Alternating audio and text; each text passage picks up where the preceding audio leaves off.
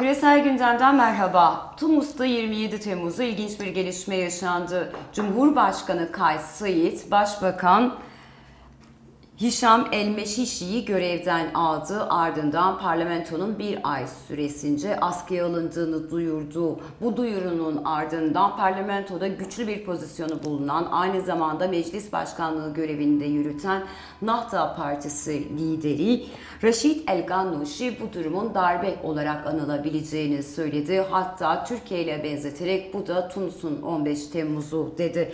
Tunus konusu aslında bir başka boyutuyla da tartışılmayı hak ediyor. Nahta hareketi hem Müslüman Kardeşler Örgütü ile olan ilişkisinin sorgulandığı hem de siyasal İslam'a dönük önemli ipuçları veren bir parti. Bu hafta Profesör Doktor İlhan Uzger ile birlikte Tunus'ta yaşananları bunun siyasi İslam ayağını ele almaya çalışacağız.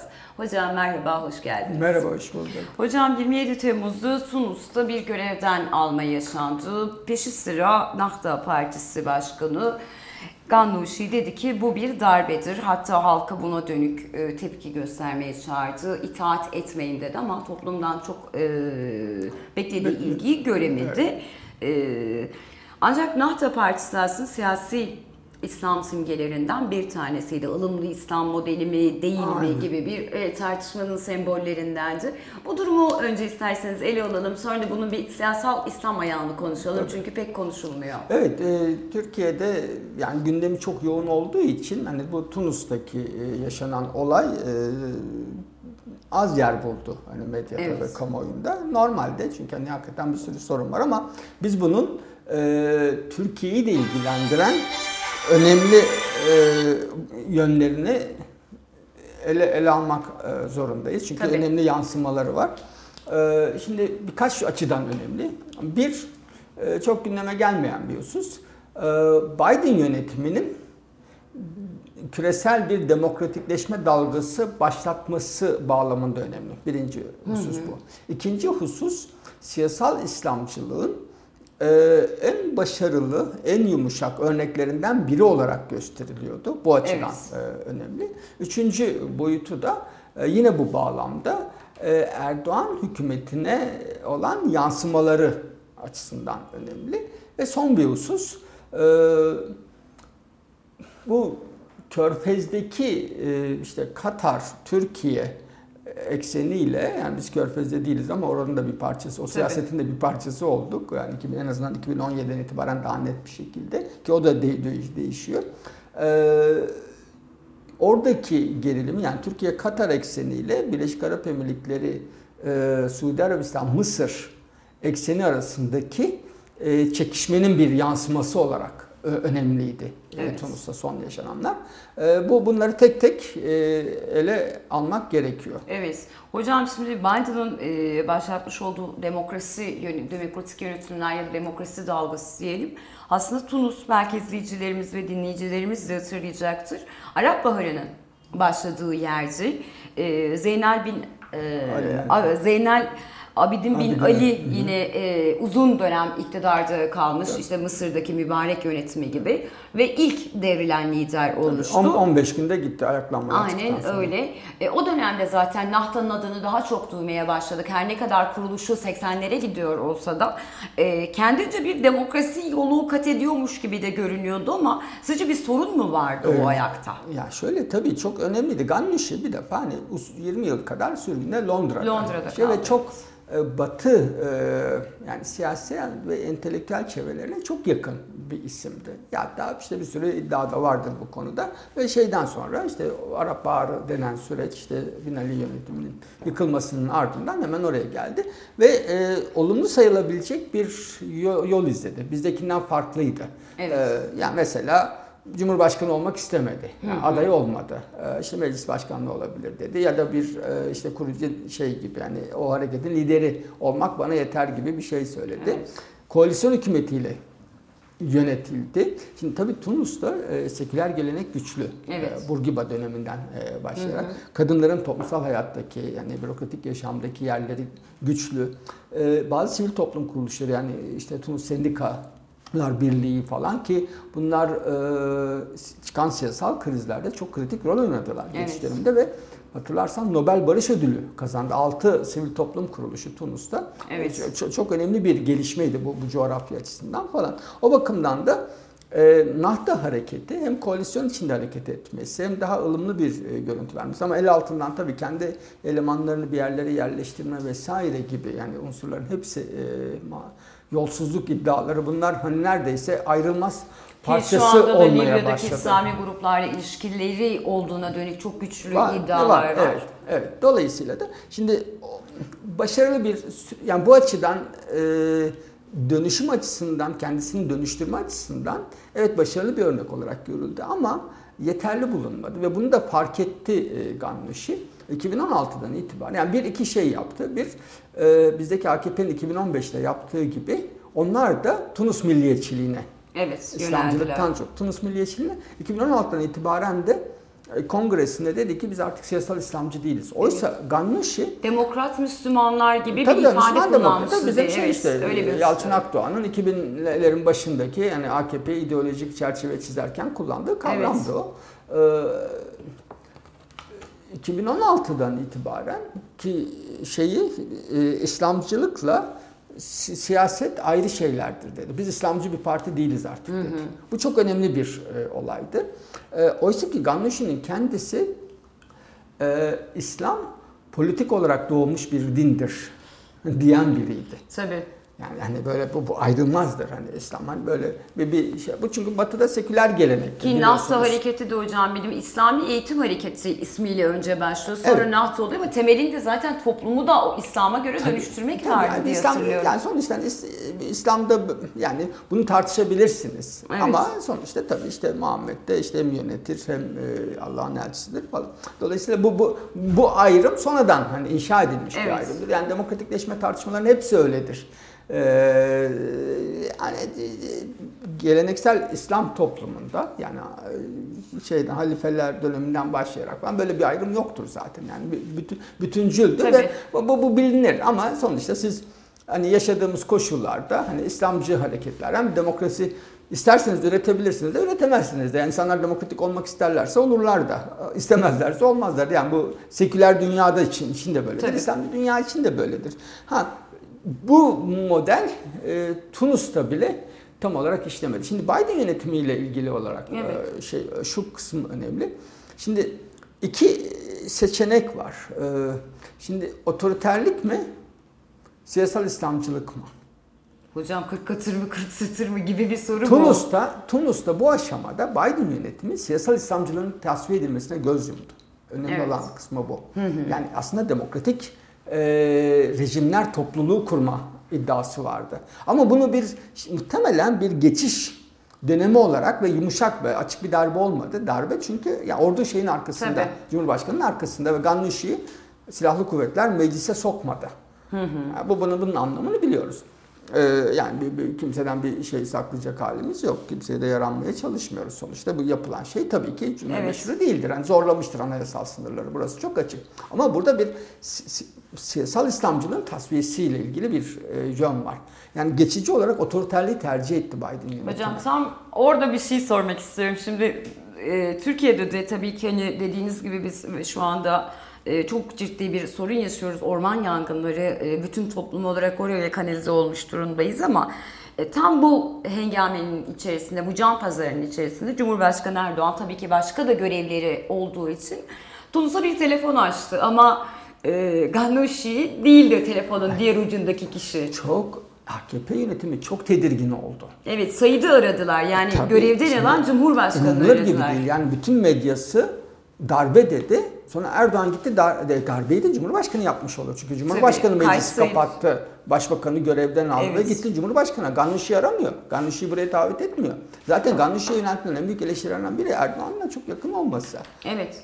Ee, yani niye, niye Katar bu kadar burada e, söz sahibi diye şeyler var, tepkiler var. e, Niye aramadı peki hocam Gannouchi'yi? Ya da neden ilk olarak e, Kays Said'i aramayı tercih etti sizce? Bu- Bunun, bunun açık bir cevabı yok. Bunu beraber hani Tabii, düşünebiliriz. Ee, Ya muhtemelen e, şeyle yani Biden yönetimiyle küresel şeye baktılar. Çünkü önce çok e, medyası çok sert gitti. İşte Tabii. bu Tunus'un o 15 Temmuz'u olacak, Sonra darbe var vesaire. Sonra dikkat ederseniz dışişleri açıklaması yumuşak geldi. Çünkü içeriden baktılar Avrupa Birliği böyle bir tavır almıyor. Amerika böyle bir tavır almıyor. Ee, Katar şey ekseniyle iş yapamayacağını aslına bakarsanız anladı Erdoğan ve bir stratejik gol yedi şeyde. Ee, geleceği yok artık. Yani Bir de bu Mısır'la normalleşiyor. Tabii e, şeyi yani bu coğrafyada hani siyasal İslamcı hareketlerin bir geleceği olmadığı hani e, görüldü ve dolayısıyla da e, çark etmeye e, çalışıyor. E, şimdi Erdoğan'la ilgili yani Türkiye son dönem izlenen politika ile ilgili bizim en büyük eleştirilerimizden bir tanesi bölgedeki e, dış politika ve aslında jeopolitik bir yalnızlık içinde olmasıydı Türkiye'nin. Evet. Şimdi yavaş yavaş da Mursi'den başlayarak yavaş yavaş Müslüman kardeşler hareketlerinin e, devreden çıkması, iktidardan düşüyor olması aynı zamanda bir ideolojik yalnızlığı da beraberinde Evet. getiriyor ki buna bir süre sonra yani bu yılın Aralık ayında e, Libya'da seçimler yapılacak ve oradaki muhtemelen Müslüman Kardeşler Hareketi de ya tasfiye edilecek Ya da sistem içinde ya da eritilecek şey Evet. içinde. Yani bir koalisyon, geniş bir çaplı bir koalisyon içinde e, gücü çok azalacak. Dolayısıyla bu ideolojik yalnızlık güçlenecek ve Katar'da e, muhtemelen daha fazla entegre olmaya çalışacak. Şunu da gösteriyor. Türkiye'nin Suudi Arabistan, Birleşik Arap Emirlikleri gibi e, ülkelerle e, uzlaşma çabalarının da çok fazla işe yaramadığını da gördük. Dediğim gibi çok ciddi bir stratejik gol yedi ve çok tedirgin de oldu. Yani Evet. biz e, Erdoğan'ın çok yakın olduğu bir Müslüman Kardeşler e, hareketi Tunus'ta e, yani yarı darbe sayılabilecek bir operasyonla, yani siyasi bir müdahaleyle e, iktidardan düşürüldü. Bu bundan çok ve toplumsal bir tepki de olmadı. Evet. Yani Gannöş'ü çağırdı, e, halkı direnmeye çağırdı. Evet itaatsizliğe çağırdı. Ee, e, arkasında duran, e, arkasından koşan olmadı. Demek ki o işler öyle kolay olmuyor. Böyle hazırlık mazırlık olmadan öyle paldır küldür insanlar e, sokağa çıkmıyor. Bu açılardan e, çok önemli bir e, gelişmeydi aslında bakarsanız. Ha, e, siyasal İslamcılar e, iyi bir şey de veremediler iktidarda. Sınav. Evet, iyi bir sınav veremediler. Ee, 2010 aralığında işte biliyorsun bir sokak satıcı, üniversite mezunu sokak Evet. satıcı Boğazizi'nin işte Evet, kendisini Ebu Aziz. yakmasıyla başlamıştı. Ben verilere baktım, iktisadi verilere. Daha kötü. Yani Tunus 10 yıl öncesinden o çocuğun kendisini yaktığı dönemden iktisaden daha kötü. Çok Evet. yüksek bir işsizlik, çok yüksek bir enflasyon, e, IMF anlaşması var. Ve biliyor musunuz dünyada e, Covid'den hasta başına en yüksek ölüm oranı Tunus'ta. Of. Onunla da baş edemedi hükümet. Yani yol- yolsuzluk iddiaları çok fazla. İşte şeyin e, Cumhurbaşkanı Cumhurbaşkanı'nın açıklaması var. E, Yani bir sayı da veriyor ama işte bir, bir, bir birkaç yüz şirket şeyi yiyor diyor. Ülkeyi Evet. yiyor diyor. Yani korkunç bir yolsuzluk falan üzerine kurulu şey. Yani aşağı yukarı tanıdığımız bir e, hikaye. Evet. Dolayısıyla bu İslam siyasal İslamcılığın geniş Orta Doğu coğrafyasında tasfiye sürecinin bir aşaması olarak e, önem kazanıyor. E, Suudi, Suud, e, Birleşik Arap Emirlikleri, Mısır ekseninin e, Katar, Türkiye eksenine attığı bir gol olarak hani e, önem taşıyor. Ve e, büyük bir olasılıkla yakında şey olacak yani yeni bir hükümet kurulacak, muhtemelen seçimlere gidilecek ve İslamcılar e, iyice e, siyasal İslamcılar. Tunus'ta iyice gerilecek ve zaten oy oranı hep düştü. Ki zaten hocam şeyle de suçlanıyordu Nahta yani e, suçlamalardan bir tanesi buydu aslında. Oy oranını fazla gö hile yaptığı seçimler. Bu iddialar hani bu tabii ki iddia hani orada değildik seçim gözlemcisi değildik ama e, neredeyse iki katına yakın bir oynamadan bahsediyor e, bazı medya organları ve raporlar. E, dolayısıyla kendisinin varlığına dönük sanıyorum soru işareti ve seçimdeki bu şeyi de daha belki bu işte eğer oynuyorsa daha yakından takip edilecek. Tabii tabii. Eğer Bundan- oynadıysa da belki aslında kendi alanına geri dönecek. Ya o bundan- sahip olduğu. Bundan sonra hani bu coğrafyada siyasal İslamcılığa çok fazla alan kalmadı. Denendi. Evet. E, hem dışarıdan müdahale oldu bu doğrudur ama kendi İslamcı siyasal İslamcılar da e, başarılı olamadılar. Yani ister tek parti olsun ister koalisyon hükümeti olsun e, siyasi deneyim açısından yetersizler, kadro açısından yetersizler. Akılları hep başka yerde gün yani İslamcılıkla günlük hayatın ihtiyaçları, hani küresel sistemin işleyiş falan buralarda çok büyük sıkıntılar ortaya çıktı. Bunlarla baş etmekte çok zorlandılar. Tunus'taki Nahda hükümetinin hani e, devrilmesi, bir şekilde tasfiye edilmesi e, AKP hükümetinin e, yalnızlığını derinleştiren bir Evet. e, gelişme oldu. Biden yönetimi içinde bir sınavdı. Herkes buna baktı. Çok eleştirildi Amerika içinde. Bize çok yansımadı bunlar. Şey olarak da dediğim gibi bölgede AKP'nin sorunlu olduğu ülkelerle ilişkileri yani Mısır, Suudi Arabistan, Birleşik Arap Emirlikleri ekseniyle ilişkileri düzeltme konusunda da elini e, zorlaştıran bir e, gelişme oldu. Bundan sonraki yani süreçte bu ya hem içeride yani ne olsa fark ettiyseniz hani ne göçmen sorunu olsun, e, Covid olsun, ekonomik kriz olsun, yangın olsun. Yani buna şey de e, e, eklendi. E, bölge siyasetine artık e, şey etkisi çok e, azalıyor. Azalıyor, evet. Çok edilgenleşen işte Amerika'nın en son yaptığı açıklamanın Afganistanları e, göçmenleri sizde kalsın bir yıl gibi fütursuzca. Tabii sormadan şey yapmadan. İnanılır gibi değil. Hani bir ülkenin başka bir hani ülke hakkında böyle Evet. konuşabilmesi. Hani buna alan açıldığı bir e, dö- döneme girdik. Hani cevap olarak işte e, içeride olduğu gibi dışarıda isterse Cumhurbaşkanı e, çay dağıtsın, şey yapsın. Evet, bu, bu bunlarla buradan çıkabilecek gibi, bu, bu kıskaçtan çıkabilecek gibi görünmüyor. Tunus'ta Ennah'ta yenilince AKP biz de yenildik diye Düşündü. Anladım. Teşekkür ederim hocam. Ağzınıza sağlık. Hem tarihsel arka planını hem ekonomik durumunu hem de Türkiye ile ilişkisini aktardığınız için Tunus'ta olanların. Profesör Doktor İlhan Uzger'le birlikte bu hafta küresel gündemde geçtiğimiz hafta Tunus'ta yaşanan siyasi darbeyi ya da darbe iddiasını, bunu nasıl ele almak gerektiğini, buna neden olan faktörleri ancak en önemlisi yaşanan bu olaydan sonra siyasal İslam'ın ne olduğu, nereye gideceği, geleceğini ve bunun Türkiye'ye etkisini, Türkiye'nin bölgesel anlamda dış politikalarına yansımasını, olası yansımalarını ele almaya çalıştık.